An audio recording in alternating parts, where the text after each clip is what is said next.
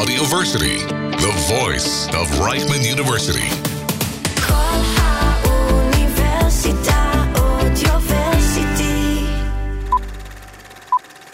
Film Fanatics. From the silver screen to your earphones, with Alan Azulai and Gal Balaban.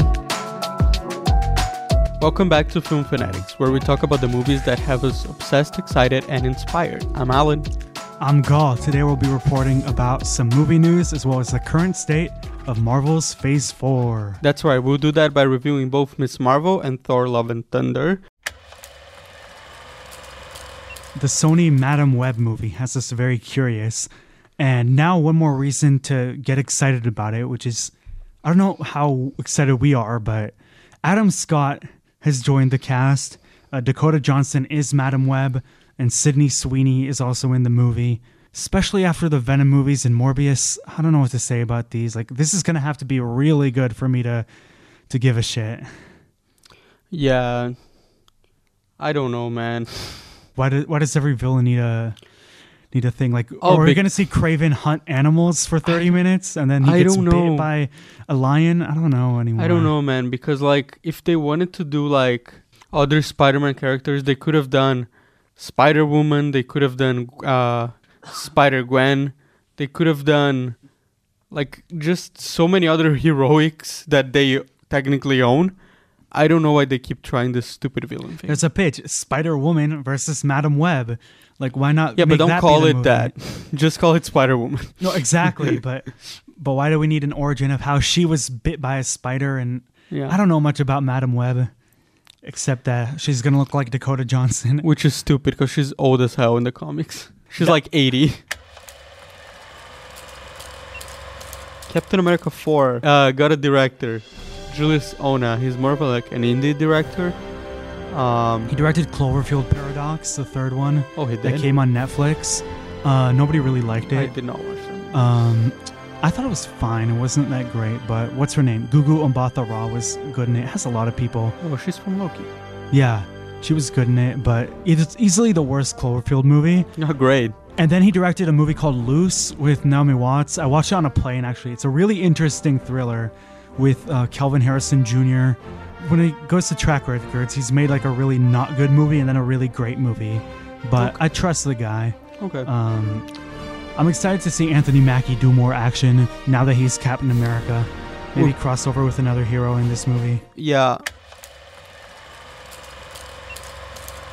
You know how much we love the Hunger Games here because we're always talking about the prequel movie. No, they just keep adding cast members. Now they have Peter Dinklage as Dean Highbottom. Having read the book, I don't remember exactly what he does, but he's like in charge of the games or something. Like I said before, I'm curious about this Hunger Games prequel, especially because I like the world building that went into the last ones and I enjoyed seeing them in theaters. But I don't know if it'll even justify its existence because that's rare for origin movies. Let's move on to better properties. So Dune 2 has begun filming, finally. I think it was a mistake to not shoot part 1 and 2 back to back. I mean, it's still coming out next year, but the wait is hurting us. Yeah, it's hurting us so bad that I started reading the book. I rewatched the movie yesterday. We just talked about this. Like, the Dune train is not ending now. This is like the current Star Wars, Lord of the Rings for us. Yeah, like right now, especially after the very lackluster Obi-Wan Kenobi, Dune is my new Star Wars. Yeah. Let's talk a little bit more about like some SDCC. For those of you that aren't, that's the San Diego Comic-Con that's coming up. Yeah, so basically Marvel is having a panel at Comic-Con, which is pretty common. Yeah, Saturday, 5 p.m. in, I guess, LA time or San Diego time.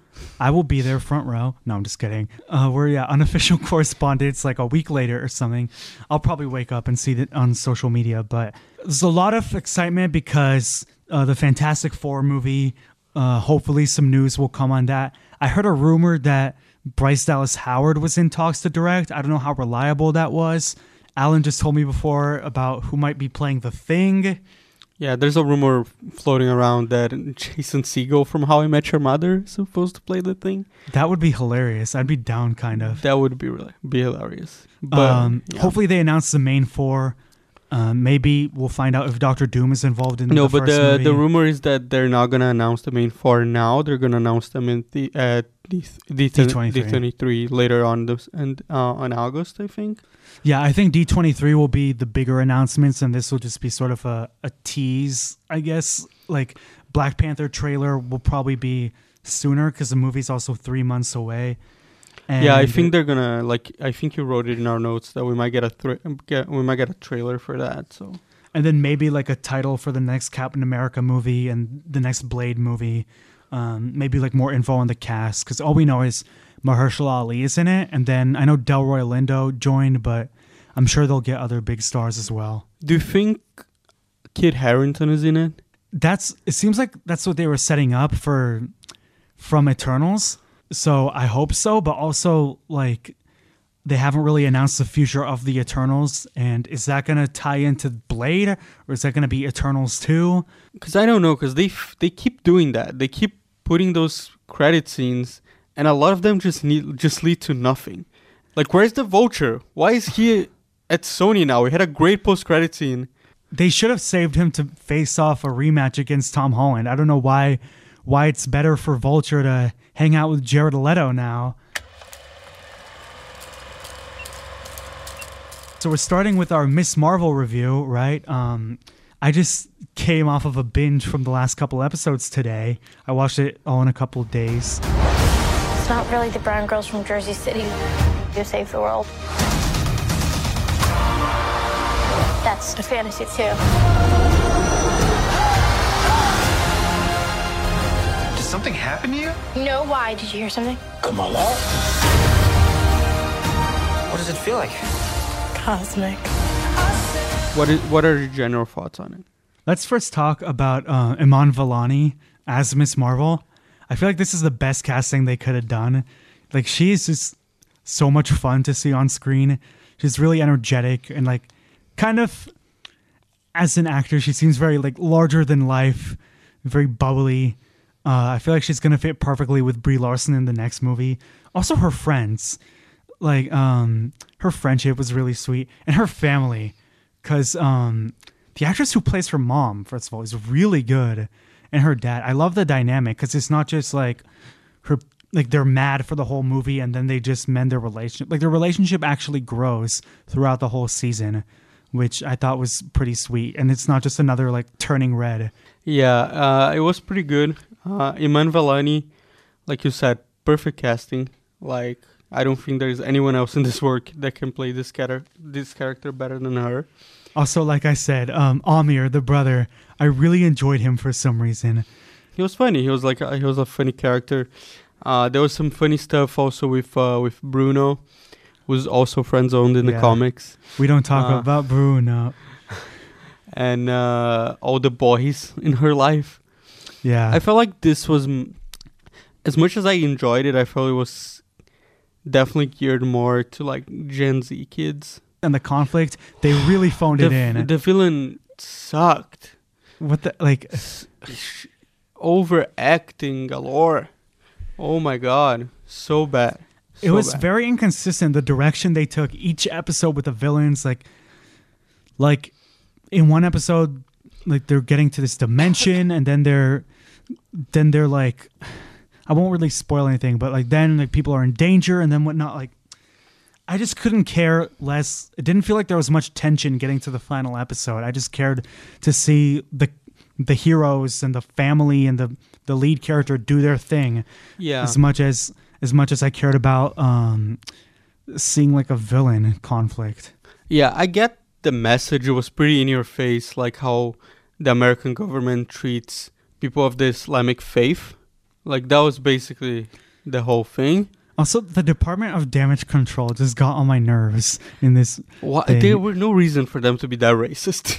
Yeah, I really got into... Especially because her boss is an Arab gentleman. Arab. Yeah, the guy from Succession, literally... He was in No Way Home also. It was very well directed.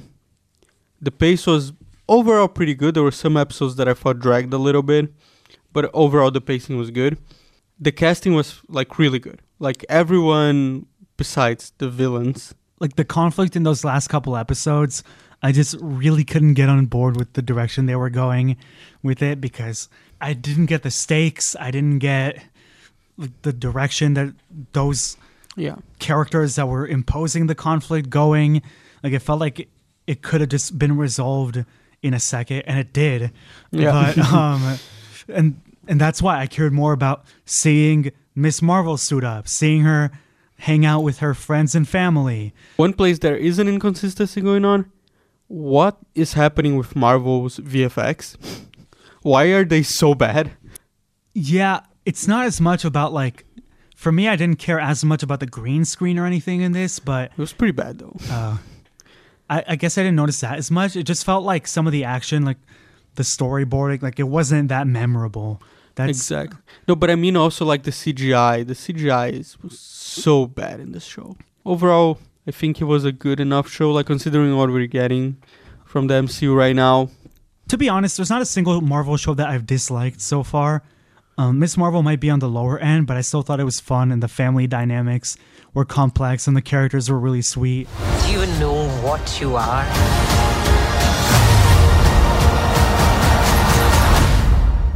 a superhero.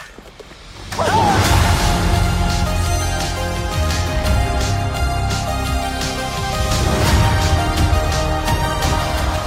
So, how about that Thor guy?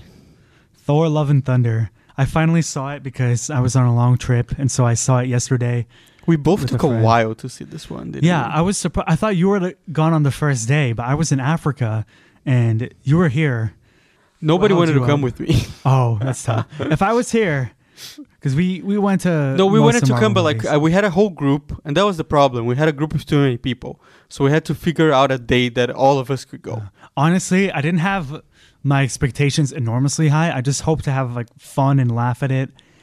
And I did, but also like it fell slightly below my expectations, but it still wasn't too high expectations, I guess. I was just hoping to have fun because I'll get to my complaints about like the franchise as a whole later.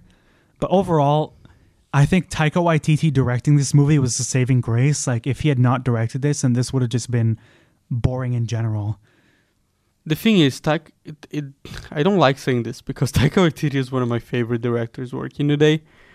And you're right. As a director, great job, right? He directed his actors really great. He action scenes were great. Like, as a director, he did great. I don't know if I like the script, especially if you compare it to Ragnarok, which was what we were all going to do that. Yeah, Thor of course Ragnarok, we were going to do that. It's the same character. One of the funniest action movies in a long time. Ragnarok had a great balance of drama, comedy, like moments of levity, but like also a lot of moments of like grief and serious moments. And when you throw a joke in there, that's when the joke works better, right? Because if it's joke the whole movie, the jokes are not gonna land as well. Like if you're tense and you hear a joke, then you loosen up, it's better. But if you just loose the whole movie, Ragnarok maybe was like 65% comedy, 35% drama, and this was like 85 to 90 to 10%. Thor Odinson. He was no ordinary man. He was a god. After saving planet Earth for the 500th time, Thor set off on a new journey. Well, he got in shape. He went from dad bod to god bod. And after all that, he reclaimed his title as the one and only Thor. Oh, spoke too soon. Jane? Like I said, I don't think another Thor movie would have worked that much for me without Taika Waititi's style and his humor. That being said, I do think it's my least favorite Taika Waititi movie that I've seen, just because he has a lot of great movies. Here's the thing, though. The drama in this movie is not as interesting, to be honest. But it's supposed to be. That's the problem. I think if he had more time to breathe, it would have been interesting. Jane's story in the comics with the cancer, Gore's story is supposed to be this terrible thing, like, and you get a little bit of that. Like, he gets darker, he kills like a bunch of gods, he has a personal beef with Thor, which isn't the case here. And I don't know, I feel like they try to cram too much into this film. I don't think you can do Gore and Jane in the same movie. Yeah, I think we should have seen more scenes with Gore alone, like him just dealing with himself. And killing gods. He didn't kill a single fucking god. He killed one dude. The whole movie. He's supposed to be the god butcher. Yeah, we should have seen more butchering.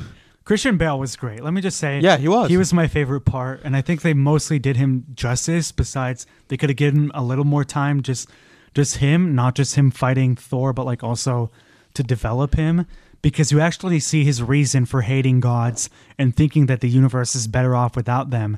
That's really interesting, but the movie is like insisting on being more about Thor and Jane, and again, like Jane having cancer should be really powerful. She has a great moment where she's acting and she's vulnerable, but overall, them as a romance just didn't click for me as much as like Tom Holland and Zendaya.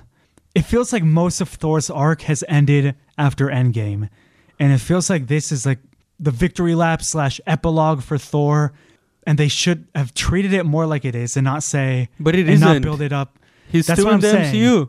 That's what I'm saying. They shouldn't be building up more Thor movies to this. It feels like they only have so much left to address for him, which is why this isn't as good as Ragnarok, because it's trying to be the epilogue and then it isn't. He has, like you said, he has no character growth in this movie, and is he even a character anymore? He's a dumbass in Infinity War and Endgame.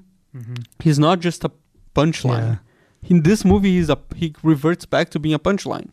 He's supposed to have learned with all the shit that he's been through, and I don't see like he has. Yeah, they're joking a lot, like Thor's sad a lot, and I'm like, wait, but I thought he was like growing past his grief. Exactly. In Endgame, seeing that they want to do more with Thor, like, I don't know, man. It seems like it's a bit much. Yeah, it has no seriousness. Nothing has weight.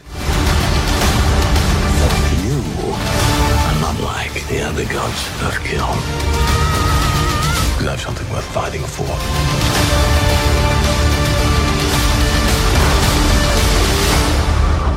Overall look, Thor: Love and Thunder, I can't say I didn't have a fun time with it, because it did like entertain me, and I had some funny moments with it, and I thought it was sweet. But like you said, it is kind of a mess. Like all the things they try to shove in less than 2 hours, which... if they had added a couple of scenes, I feel like it would have felt a little more natural. And the pace doesn't flow as well as it did in Ragnarok, even though the visuals are pretty imaginative and Taika gives the characters a lot of heart. One more thing I will say is the soundtrack. I really like the soundtrack. A lot of Guns N' Roses.